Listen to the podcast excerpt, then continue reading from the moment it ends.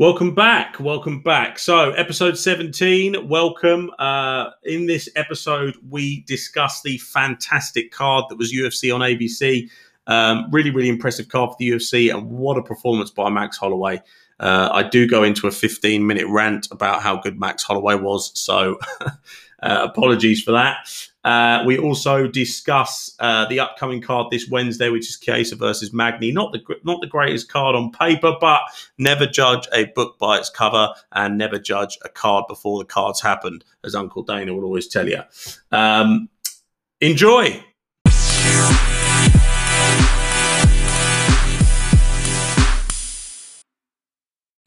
So, UFC on ABC. Um, I think obviously we'll start this off by kind of discussing what that means for the UFC. Um, I know that the UFC, when they did the Fox deal, they, they aired a hell of a lot of cards on Fox, but um, this is the first time since 2018 that the UFC has been on uh, what what we'll call terrestrial television, uh, which is effectively um, the UFC being on I don't know channel channel two over here. Um, now ABC used to have back in the 60s and 70s, they used to have boxing fights on all the time. All the time. Muhammad Ali fought on ABC, I don't even know how many times six, seven. Um, he fought Henry Cooper uh, on ABC. He fought Cleveland Williams on ABC. He fought Joe Frazier on ABC. Um, Joe Frazier fought Bob Foster on ABC. Um, Muhammad Ali fought Floyd Patterson on ABC. Uh, uh, Joe Frazier fought George Foreman in Jamaica on ABC. Um, so I think you probably get the idea. The the history of combat sports on ABC um, is huge, and for the UFC to be on ABC is a really really big deal in America. Um, so what they really needed was a card to deliver, and I tell you what, they got a card to deliver. Um, this was a fantastic card. It was pretty good on paper. Um, it was better in person. Um, we did have the prelims, which weren't great, to be honest. Um, they were all decisions, which, you know, it's difficult to get your average fan, which would have kind of been the person that they would be angling this event at, um, to watch and sit through uh, a card that's all decisions. So uh, obviously Austin Lingo defeated Jacob Kilburn by unanimous decision 30 26, 30 27, 30 26. Vanessa Malo uh, defeated Sara Moraes 30 27, 29 28, 29 28. Uh, Ramazan Emeev defeated David Zawada. Split decision 29 28, 29 28, and 28 29. Uh, Carlos Felipe defeated Justin Tafa, which was a split decision 29 28, 28 29, 29 28. That fight was actually pretty good. Uh, two heavyweights kind of just slinging. Uh, I actually thought the decision um, went the wrong way. I thought Tafa won, and quite a few other people did as well. Um, it was very close, and, and it could probably have gone either way. That's just the way I saw it. But that was a very good fight. So if you haven't seen that, go back and have a look at that and just watch big fat heavyweights throw lots of leather at each other. It was good fun. Uh, one prelim I did really actually enjoy was Jocelyn Edwards, uh, Jocelyn Edwards versus Wu Yanan. Um, Wu Yanan uh, has had a fight or two in the UFC. Um, she has been in the UFC since I think 2017. Uh, this was her fourth fight. She lost. Um, she won, and then she's now lost her last two after losing to Jocelyn Edwards. Jocelyn Edwards, this was her first fight in the UFC. Um, I gather it was offered to her relatively late, and she was just ready to go, and she took it. And she actually looked really impressive. Um, I actually quite enjoyed it. it was the, the, the second, obviously, fight um, that I turned on and saw. Uh, and as far as it goes, I was really, really, really impressed. Um, she looked good. She had decent striking. She didn't gas out. Um, she looked pretty good on the floor. I was impressed. I was impressed indeed. Um, obviously, as far as the, as far as the bantamweight, the women's bantamweight division goes, um, she's probably got a way to enter uh, the top five. But I, I, looking at her performance, I can see her entering the top ten, um, certainly the top fifteen, with another fight. Um, she didn't look out of sorts at all. I was very, very, very impressed by um, Jocelyn Edwards. So, moving on to the main card. Now, the first fight we got on the main card um, was Soriano versus Tudor Todorovic, uh, which ended by uh, Soriano TKO punches in the first round, just before uh, 448 the first round. Now, one, that's a commentator's nightmare for their names, but two, the performance from both of them was actually very, very good. Um, it was uh, a, a, bit of a back and forth fight, but obviously ended in the first round by TKO by Soriano. I enjoyed watching it, uh, and as far if you're looking for a fight to start a card on um, network television in the USA for the first time in two years, that's the fight that you want. Um, about five minutes of action, good action, and it was over pretty quickly. Um, but very good win for Soriano. Uh, and if we look at the uh, the landscape of the middleweight division, um, I think both of these guys could kind of be knocking on the door of the top 15. Um, you've got Ian uh, Heinisch, Brad Tavares, Omari Akhmedov, uh, Edmen Shahbazyan, and Chris Weidman that make kind of the top five. So think those kind of fighters, it's anyone's game that can get in there. Um, but Soriano looked good, and let's see uh, who he gets put up against next. Um, we'll stay on the middleweight division now, as we had Alessio uh, Di Chirico, who took on Joaquin Buckley. Now, as you'll remember, Joaquin Buckley was famous for his um, spinning back kick that went viral in October. Uh, he then followed that up really, really quickly in November with a, a, knockout win over Jordan Wright. So, as far as Joaquin Buckley stock, it was as high as it could be at that point in time. And every single person was talking about Buckley. Uh, what's he going to do next? He was in interviews saying what he's going to do next. You know, don't blink, you'll miss it. Rah rah rah. Real sort of almost arrogance to to how he was he was coming across. Now he was trying to perceive himself prior to this fight. The other side of the coin uh, is Di Chirico because he was on a three fight losing streak. And you'll know when you're in the UFC, if you've lost three in a row and you go on and lose four in a row, unless your name's Dan Hardy, you probably won't fight again in the UFC. Uh, and that's all respect to Dan Hardy because uh, even in those fights, he was uh, very impressive and very game. But um, unless you kind of really making a go of it, you're out on your ass. And uh, everyone was expecting Buckley to do something impressive. And what, what it looked like here is Buckley Buckley's stock was high, and the UFC thought we might have a star on our hands here. Let, let's give him another win.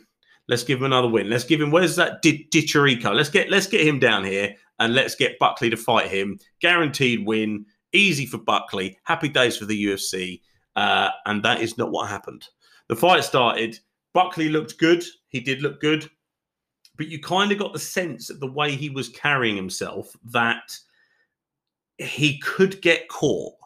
And that's always the danger when someone buys into their own hype and perhaps gets a little bit ahead of themselves. We saw it with Francis Ngannou a little bit um, when he, uh, he, he kind of got a bit too big for his boots and he was saying all this stuff and he wanted certain things done for him. And I don't know whether Joaquin Buckley was doing the same thing, but he got knocked out by a, a pretty devastating head kick. I, Buckley ducked. I don't know whether he was because Di was going to the body a lot. So uh, Buckley ducked down. I know he was going for a takedown or what he was doing, but he ducked down and he got he got caught on the top of the head by a vicious, vicious head kick, knocked him out. He fell backwards on himself. I don't know if you guys remember. I think it was UFC. I want to say it was UFC 78 or 79 or 81. I'm going to have to Google that now, um, just because I have to. Uh, Gabriel, it was Gabriel Gonzaga. UFC. It was Na- UFC Nations Collide uh, in the UK. It was in Manchester, and uh, it was Gabriel Gonzaga versus Mirko Cro Cop. And you'll remember that that Mirko Cro Cop was famous uh, for knocking people out with head kicks and I think I think this was his first fight in the UFC. And I'm I'm not 100, percent but I'm I'm checking. I don't know if you can tell, but I'm frantically googling as I'm talking to you, trying to find out this information. It was UFC 70. There you go. It was UFC 70. It was Gabriel Gonzaga versus Mirko Cro Cop, and Cro Cop was famous for head kick knockouts. Um, and I don't know if it was his first fight in the UFC, but I think that was around about the time that Pride uh, disappeared. So let's have a look. UFC 70. It was his second fight in the UFC.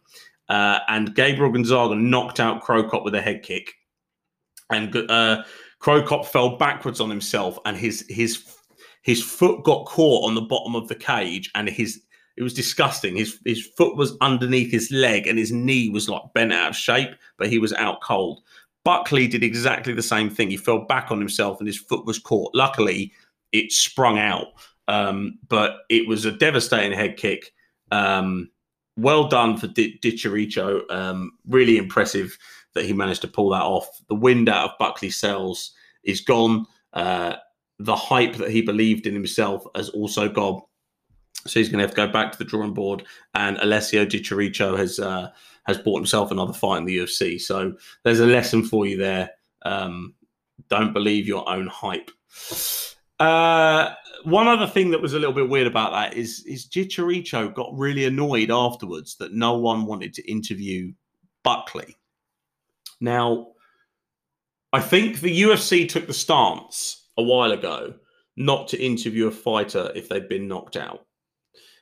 And it's an interesting talking point, but as far as I'm concerned, I think that's the right thing to do. Um, and I know some people disagree, and you you can take it on a case by case basis, but it's you you don't know what's going on inside a person's head straight after a fight. They need to go to the hospital. They need to be examined and things like that. They've got doctors on hand that that that will inspect fighters after the um, after the fact. So personally, I don't think they should interview anyone that's just been knocked out at all. Maybe you know they go backstage, they get checked out by a doctor, um, everything's okay, and then they can go to the the post fight presser and they can answer some questions. But I don't want to see someone that's just been knocked out try and fumble their way through an interview. I don't think it's the right thing to do. I don't think it's right for the sport. I don't think it's fair on the athlete. Um, you know, you don't know what they're going to say. I, I think uh, when Overeem lost to Stipe, they interviewed him after the fight, and he he remembered something that didn't happen. He basically said, "You, you remember that Stipe fight? Overeem, uh, he, Stipe got dropped." and then he ended up he got back to his feet and he finished Overeem, and the punches weren't even that hard but he was out you know it was it was quite nasty um, and then rogan interviewed him afterwards and was asking him uh, you know your thoughts on the fight and Overeem said oh you know uh, i had him in a guillotine really tight and he tapped and so they went okay well let's look at the footage and they looked at the footage and one the guillotine wasn't tight and two Stipe didn't tap. Like his his hands were no. It was just he remembered something that didn't happen, um, and that was it was quite a an upsetting thing to watch because the poor guy was there in front of fifteen thousand people trying to tell everyone something that didn't happen, and everyone in the crowd was just like, "Oh no, you know, this guy is this guy is mushed."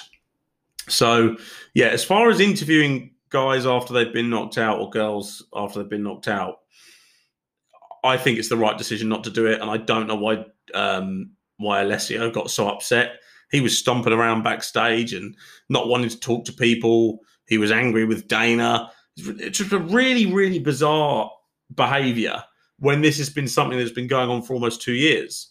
Um, and when you're when you're on a three fight losing streak and you've just knocked out uh, an up and coming prospect, you should be in a good mood. And at no point was this guy in a good mood? So, yeah, I, I, I don't know.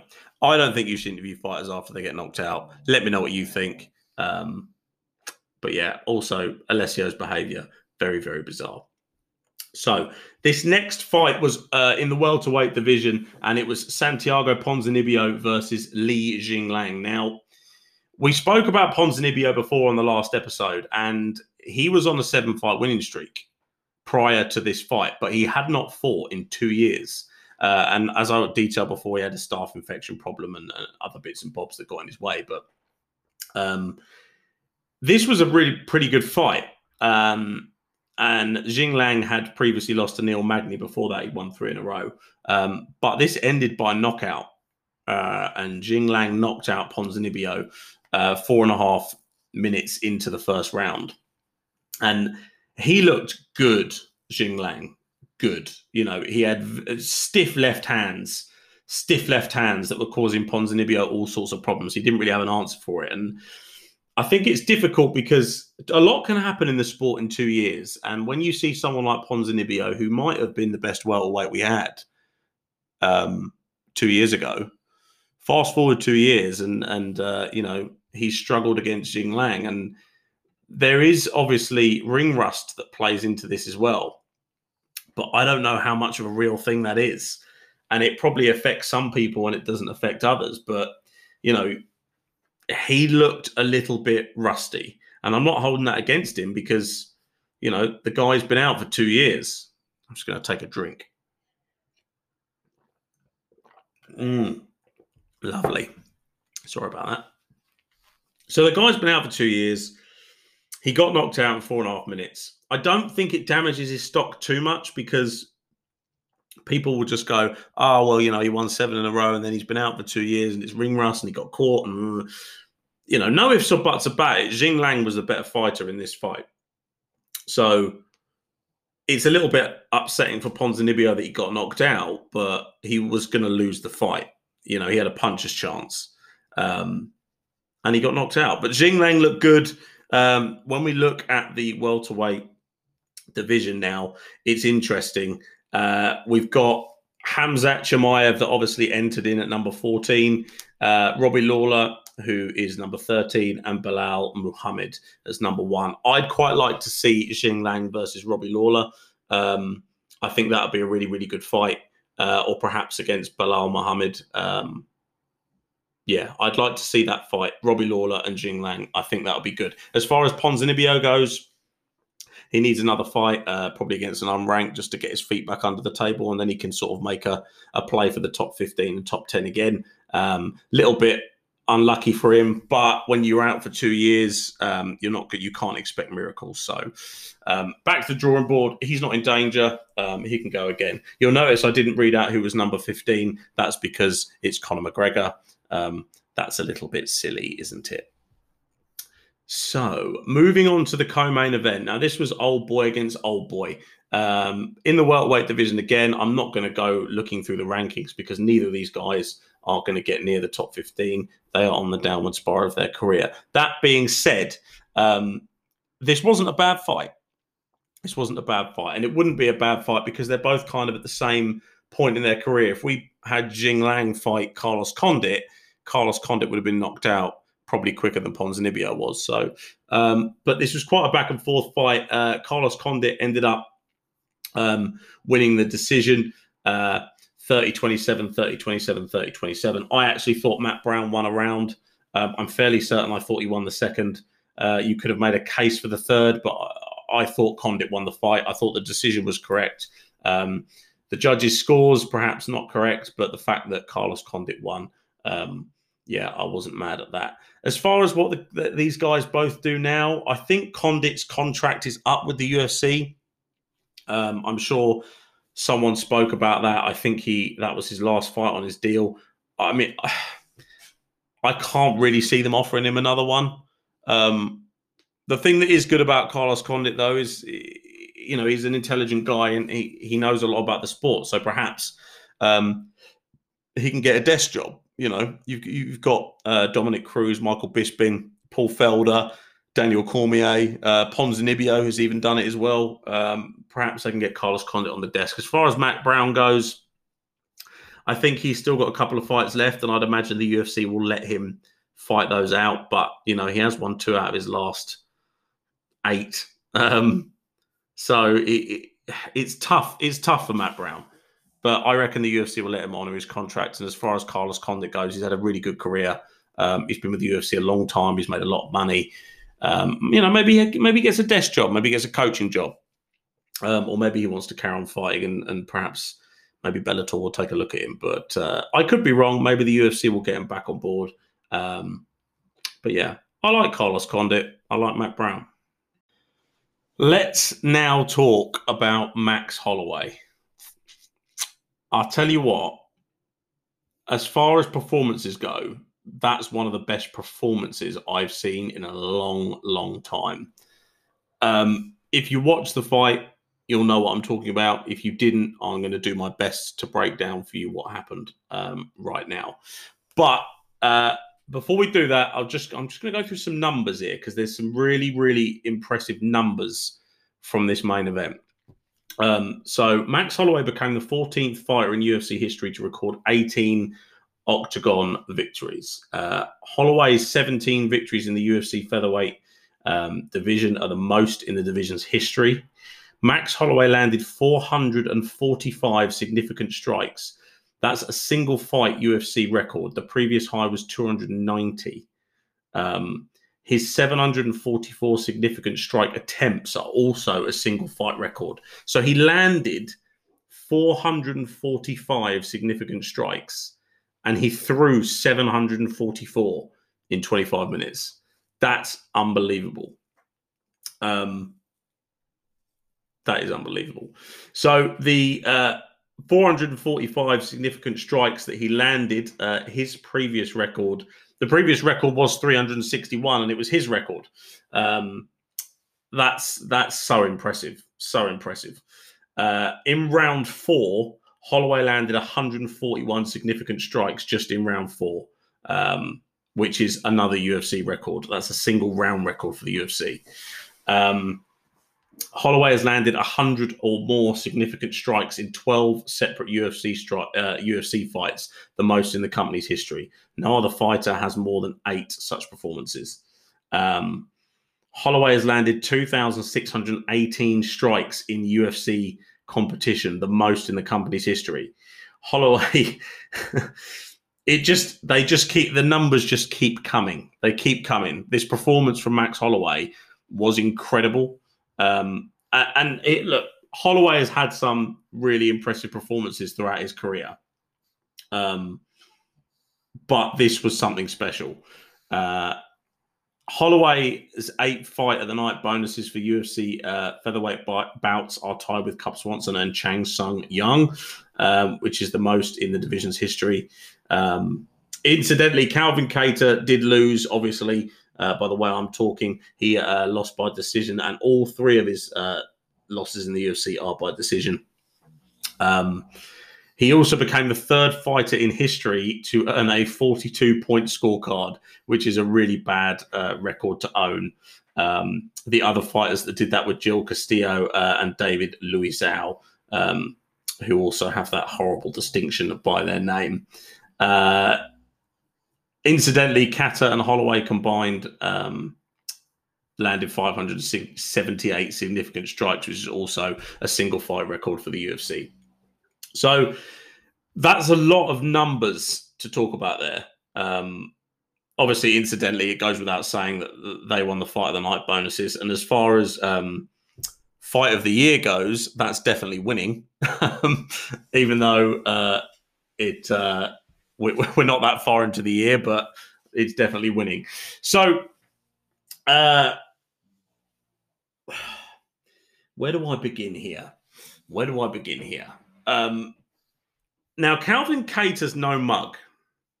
Calvin Kattar's no mug. And we know about Calvin Kattar. Um, he's beaten Jeremy Stephens. He came close to beating Zabit um, Magomedsharipov. He's beaten Ricardo Lamas. Uh, he's got victories over Dan Ige um, and Chris Fishgold. Yeah. Um, he's beaten Andre Fili. He sits sixth in the in the division, um, and he was up and coming. And to be honest with you, a lot of people picked him to win this fight. A lot of people p- picked him to win this fight. I, of course, was not one of them because you know, I know exactly what I'm talking about. Uh, aside from the fact I said Ponzinibbio would win, I said Buckley would win. um, so yeah, not great there. But I did say Condit would win. I said Max Holloway would win. So there you go. In any event, um, people, a lot of people picked Calvin Kattar to win this fight. Um, what they did not see coming is that Max Holloway would win a decision 50 43, 50 43, 50 42, which means there was at least a 10 7 and probably and at least two 10 8s in there from uh, from judges. And in fairness, when you look at that fight, they're not wrong. They're not wrong at all. Max Holloway put on an absolute clinic, clinic on Calvin Kattar. Um, one of the best performances I've seen in a long, long time. Uh, now, there, there's an interesting thing. We'll, we'll, unfold this now. So, does it make it a great fight if it's really one sided? That's an interesting question. Personally, I think you can still have a great fight, even though it's one sided. But then you're not you're you're talking about the guy's performance. Um, and you also have to look about uh, who he's doing it against. If Max Holloway was doing this against a, a featherweight who's his first fight in the UFC, I mean, you just go, okay, well, there are levels to this, and obviously this guy's not that great. But Calvin Kattar's a proven um, UFC fighter, and he's in the division as we speak. Um, so he's no mug. And watching Max Holloway do what he did was so impressive, so impressive. His footwork was on point. His his punching was crisp. He threw everything to hurt. He didn't he didn't expend any energy he didn't need to expend. His slipping of punches was unbelievable. In the in the fifth round, with a minute and a half left, he was talking to the commentary team, screaming. He heard one of the commentators say something about his boxing. He he said, "I'm the best boxer in the UFC," screaming it at the commentary team. He threw. He was looking at the commentary team he threw a blind punch at Kattar that hit him flush on the chin. He then continued talking to the commentary team as Kattar threw a five punch combination at Max Holloway. Max Holloway, whilst not looking, stepped back and slipped all of the punches and then rolled and came away. It was it was like something you see in a film. And the only thing I remember like that was when Anderson Silva fought Forrest Griffin at UFC 101 and Anderson Silva entered the Matrix and dodged three or four of Forrest Griffin's punches and then knocked him out. This was exactly the same as that. Max Holloway entered the Matrix in the fifth round against Calvin Kattar, and it was phenomenal. You'll see that on UFC montages for years to come. That needs to be on the Baba O'Riley montage at the start when you go to a live UFC event. You always have that that that song by the Who, and you have that five minute montage to get the crowd jacked up for the for the event start that will be on that within days, I'm sure. Um, and everything you need to know about this performance by Max Holloway, you can see in that 30 second clip, which has gone viral all over the internet. Um, yeah, that was that was an impressive performance. There, there's a couple of bits that I obviously want to talk about as well. Um, I personally think the fight should have been stopped in the fourth round. Um, that was coincidentally the round where um, Holloway landed the most strikes. Uh, let's have a look. Yeah, round four. Holloway landed 141 significant strikes in round four, which is a UFC record. There have been fights that have been stopped um, for less. Uh, and I know Kattar was on his feet and he was, you know, he was in the fight to a certain degree because he was there. And I think in any fight, someone always has a puncher's chance. But when you look at how the first three rounds went, then you look at what was happening in that fourth round.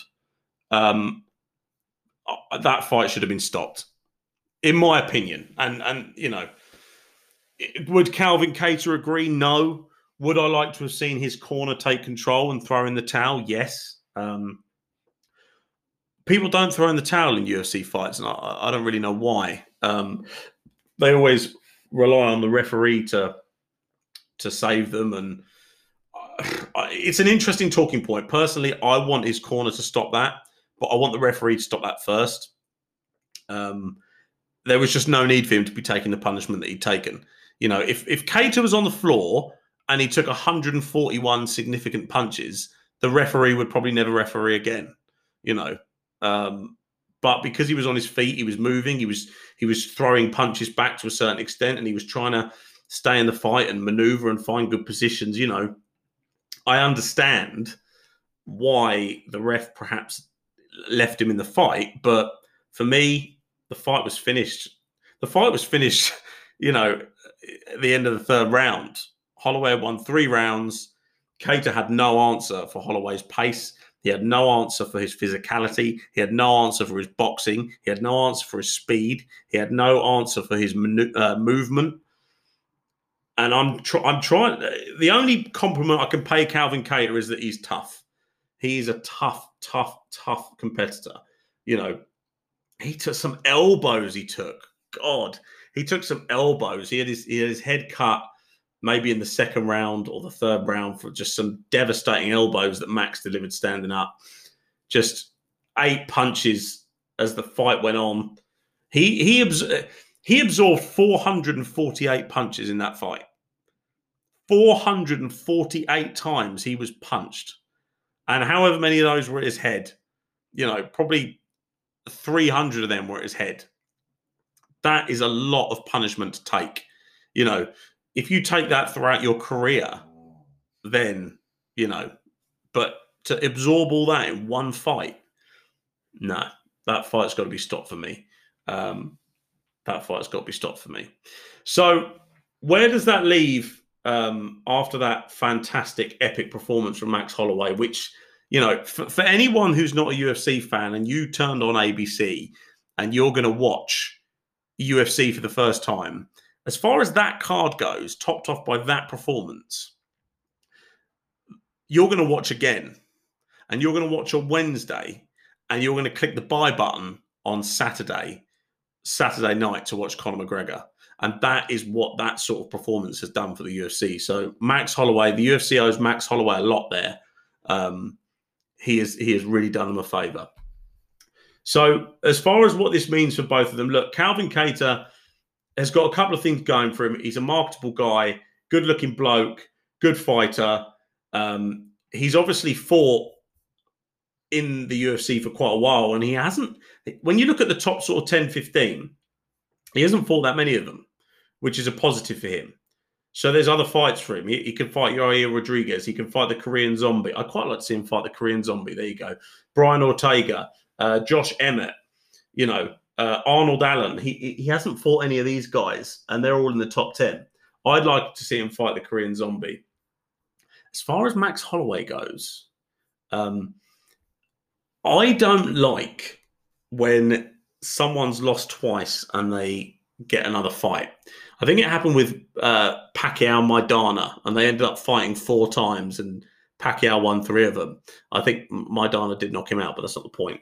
Um, but if Max Holloway doesn't fight Volkanovski next, uh, sorry, I, I, should preface this by um, saying that Volkanovski is fighting Brian Ortega next. That fight has been made, that fight is done, uh, and that fight will happen um, pretty shortly. Uh, I'm stalling because I can't remember the exact date, but that fight has been done and it will be happening. Uh, let's have a look here. It will be happening on uh, it will be happening on March 17th at UFC 260.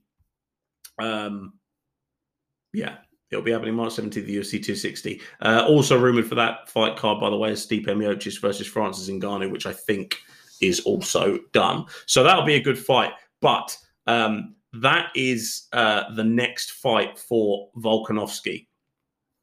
However, after that fight, I would like to hear anyone defy Max Holloway another title shot after that performance. When you've lost twice to the champion, and in fairness, the first fight was close, but I think Max lost. The second fight, you can make a real case that Max Holloway won that fight. In fact, most people thought he did win that fight. Um, so it's not outside the realms of possibility for him to get back there. But after that performance, no one can deny Max Holloway. He is undeniable after that. And I know I'm I'm sounding high on Max Holloway here, but you know, when it's fresh in your mind and when you've just seen it, I can't not be. You know, and I know he lost to Dustin Poirier.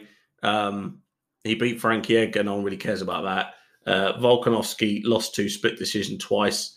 He had horrific, uh, for, horrific, terrific performances against Jose Aldo back to back. Um, absolutely beat the shit out of Brian Ortega um, back in 2018. Lost his way a bit of Dustin Poirier, Frankie Edgar, then the two Volkanovski fights, but he looked good in the second Volkanovski fight, and he looked like a world beater against Calvin Kattar. So, as far as I am concerned, when we talk about Max Holloway, he deserves the next shot. I don't want to see him leave the division. I don't want to see him go back up to 155. I don't want to see him fight Khabib. I'm not interested in that. I want to see him against Volkanovski for the belt, or if Brian Ortega wins, he can beat the beat the brakes off Brian Ortega. But Max Holloway gets the next title shot, and I'm not interested in any other explanation. Okay, so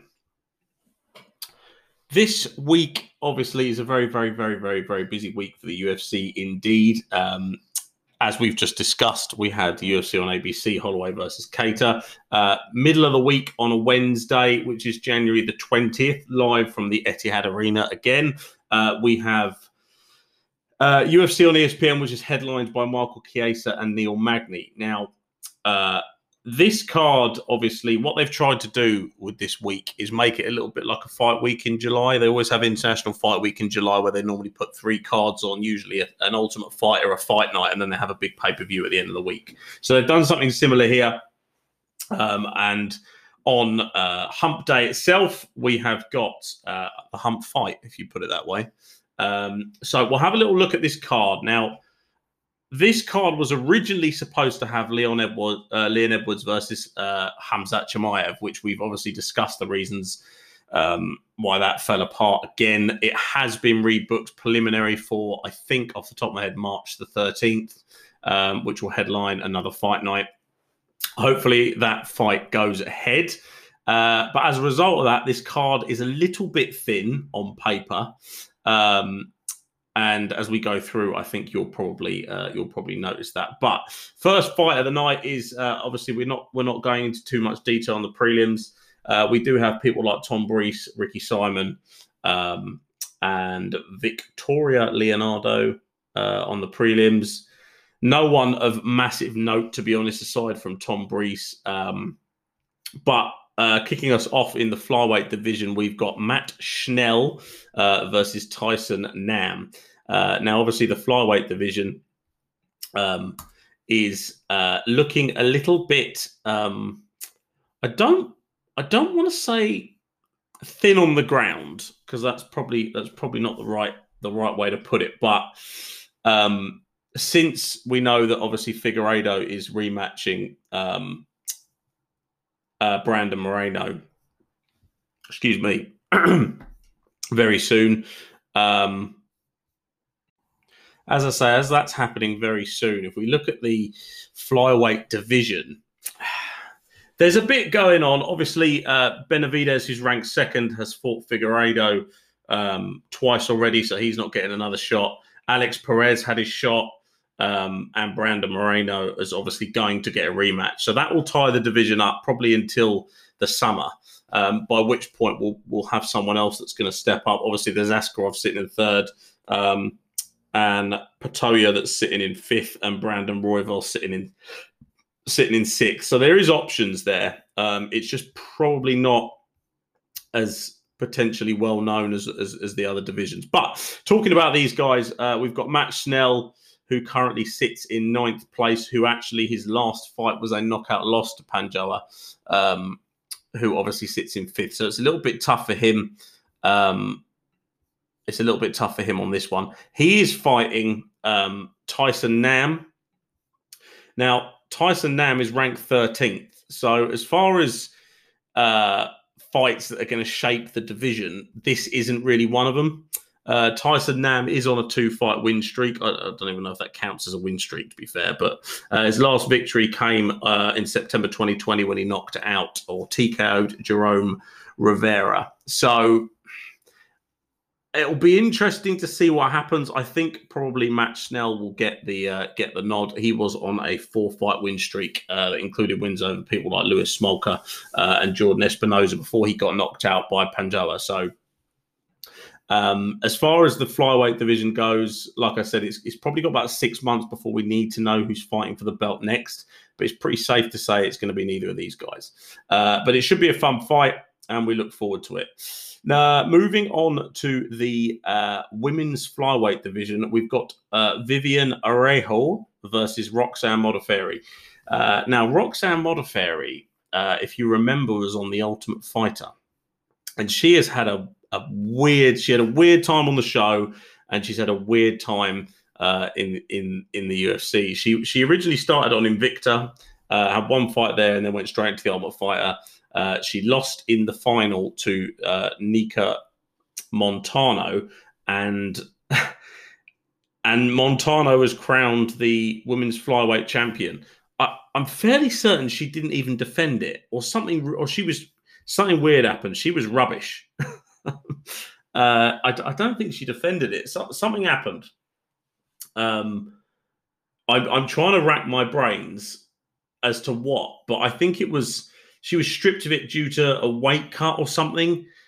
She she obviously didn't do things properly and it all went tits up. In any event, um, so that's Roxanne Modafferi's first loss. She lost there. Uh, she's then literally one one, lost one, one one, lost one, one one, lost one, one one. Um, and her last uh, fight victory came on September the twelfth in twenty twenty. So she she hasn't really got going as far as the UFC goes. Uh, although she's had about eight fights in the organization. Um, I wasn't that impressed with her when she was on the Ultimate Fighter, uh, and I, I'm still not really that impressed with her now. But I'm trying to be positive. Don't want to take too much away from her. Uh, and she is fighting Viviane Arejo. Arejo. I'll try and say it all all exotic like all exotic like Viviane Arejo, um, who has been in the UFC. She had four fights in the UFC, um, and she is three and one. Her last victory came again in September against Montana de la Rosa. De la Rosa. See what I'm doing there? I know Spanish and stuff. Uh, so as far as that fight goes, um, I guess we're going to see Roxanne Modafferi lose because she's just won. And as far as her record goes, she wins one and she wins one, then she loses one, and that seems to be what she likes doing. So I'm going to go for uh, Vivian here. Um, and uh, and yeah, we will see what happens. Uh, next in the light heavyweight division, we have Vinicius Moreira versus Isaac Villanueva. This is a commentator's nightmare. Um, as far as Moreira goes, uh, he has lost three in a row. His last uh, loss was in September 2019 to Paul Craig. Paul Craig, of course, uh, famous for those uh, pair of fights against Shogun and not much else. So that kind of shows you uh, where he is as a competitor, uh, and he is fighting Isaac Vill- Villanueva. Um, and I have never heard of him before in my life and I'm fairly certain he hasn't fought in the UFC before. Please correct me if he has, um, but I haven't seen him. Neither of these guys in the top 15. So again, as far as carving out what's happening in the light heavyweight division, it's not going to happen. Um, so a little bit disappointing with the uh, the talent on this card. The problem is you can't really slag off a card until the card's happened. If the card uh, happens and every fight is a barn burner or a knockout or a submission, then the card's good. Um, if, of course, uh, it ends up that all the fights are duds and there's not a lot of talent on there, it's a tough one. But I don't think this will hurt the UFC having that having this sandwiched in between what was a fantastic card um, on ABC on Saturday, uh, and of course the Conor McGregor Poirier fight at the end of the week. So uh, I'm not that mad at it. Um, before we move on to the main event, I'm not that mad at this card. It's a little bit disappointing to see the lack of talent, but when you're sandwiched in between two, and the UFC has a certain amount of fighters on the roster that they have to get fights each and every uh, year, they need to give, they need to offer every fighter three fights. So, um, this is probably good for them to kind of squeeze in uh, some of that lesser talent and outside the top 15. Anyway, the main event, which was supposed to be the co main event, is Michael Chiesa versus Neil Magny. Now, I like both of these guys. Um, I like both of these guys. Michael Chiesa uh, is on a three fight win streak. He beat Carlos Condit, Carlos Condit, Diego Sanchez, and Rafael Dos Anjos. Um, his most recent victory against RDA obviously came uh, almost a year ago now that he hasn't fought. obviously, COVID has affected some fighters in different ways, but uh, Michael Chiesa has taken almost the whole year off. But prior to that, he defeated RDA, which is a very impressive victory.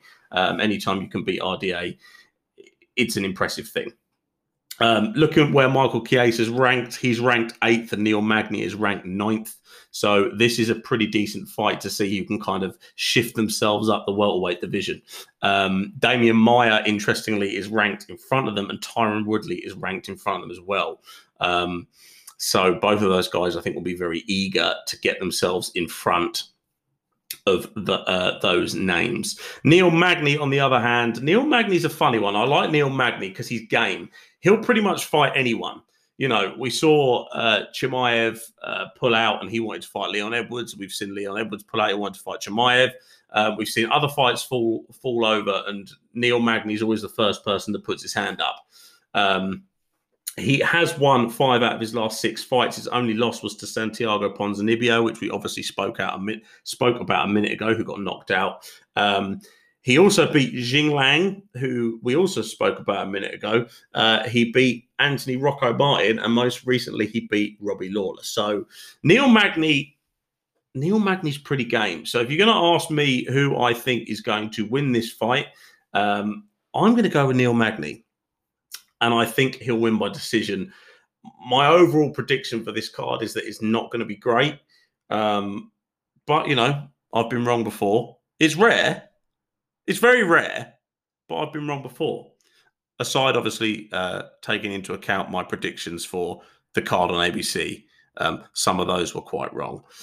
Uh, but yeah, so that's where we are. It's obviously Monday now. These fights take place on Wednesday we will be back to uh, talk about them and decipher them on Thursday or Friday, and we will also go into a, a lot of detail um, about UFC 257 and, of course, that main event. Um, if you haven't heard uh, my kind of deep dive into that event, please go back and listen to it. Um, I would love to tell you which episode it is, but I can't remember. Um, I'm fairly certain it was episode 12. Let me just double check for you because I don't want to give you wrong information. Episode 13. So if you go back and listen to episode 13, you'll hear a real deep dive into the McGregor Poirier um, main event. I won't go into as much detail, even though it's difficult uh, in that episode, just because I don't want to obviously regurgitate the information. But um, sometimes I can't help myself when talking about Conor. Um, so maybe you'll get another deep dive. Who knows?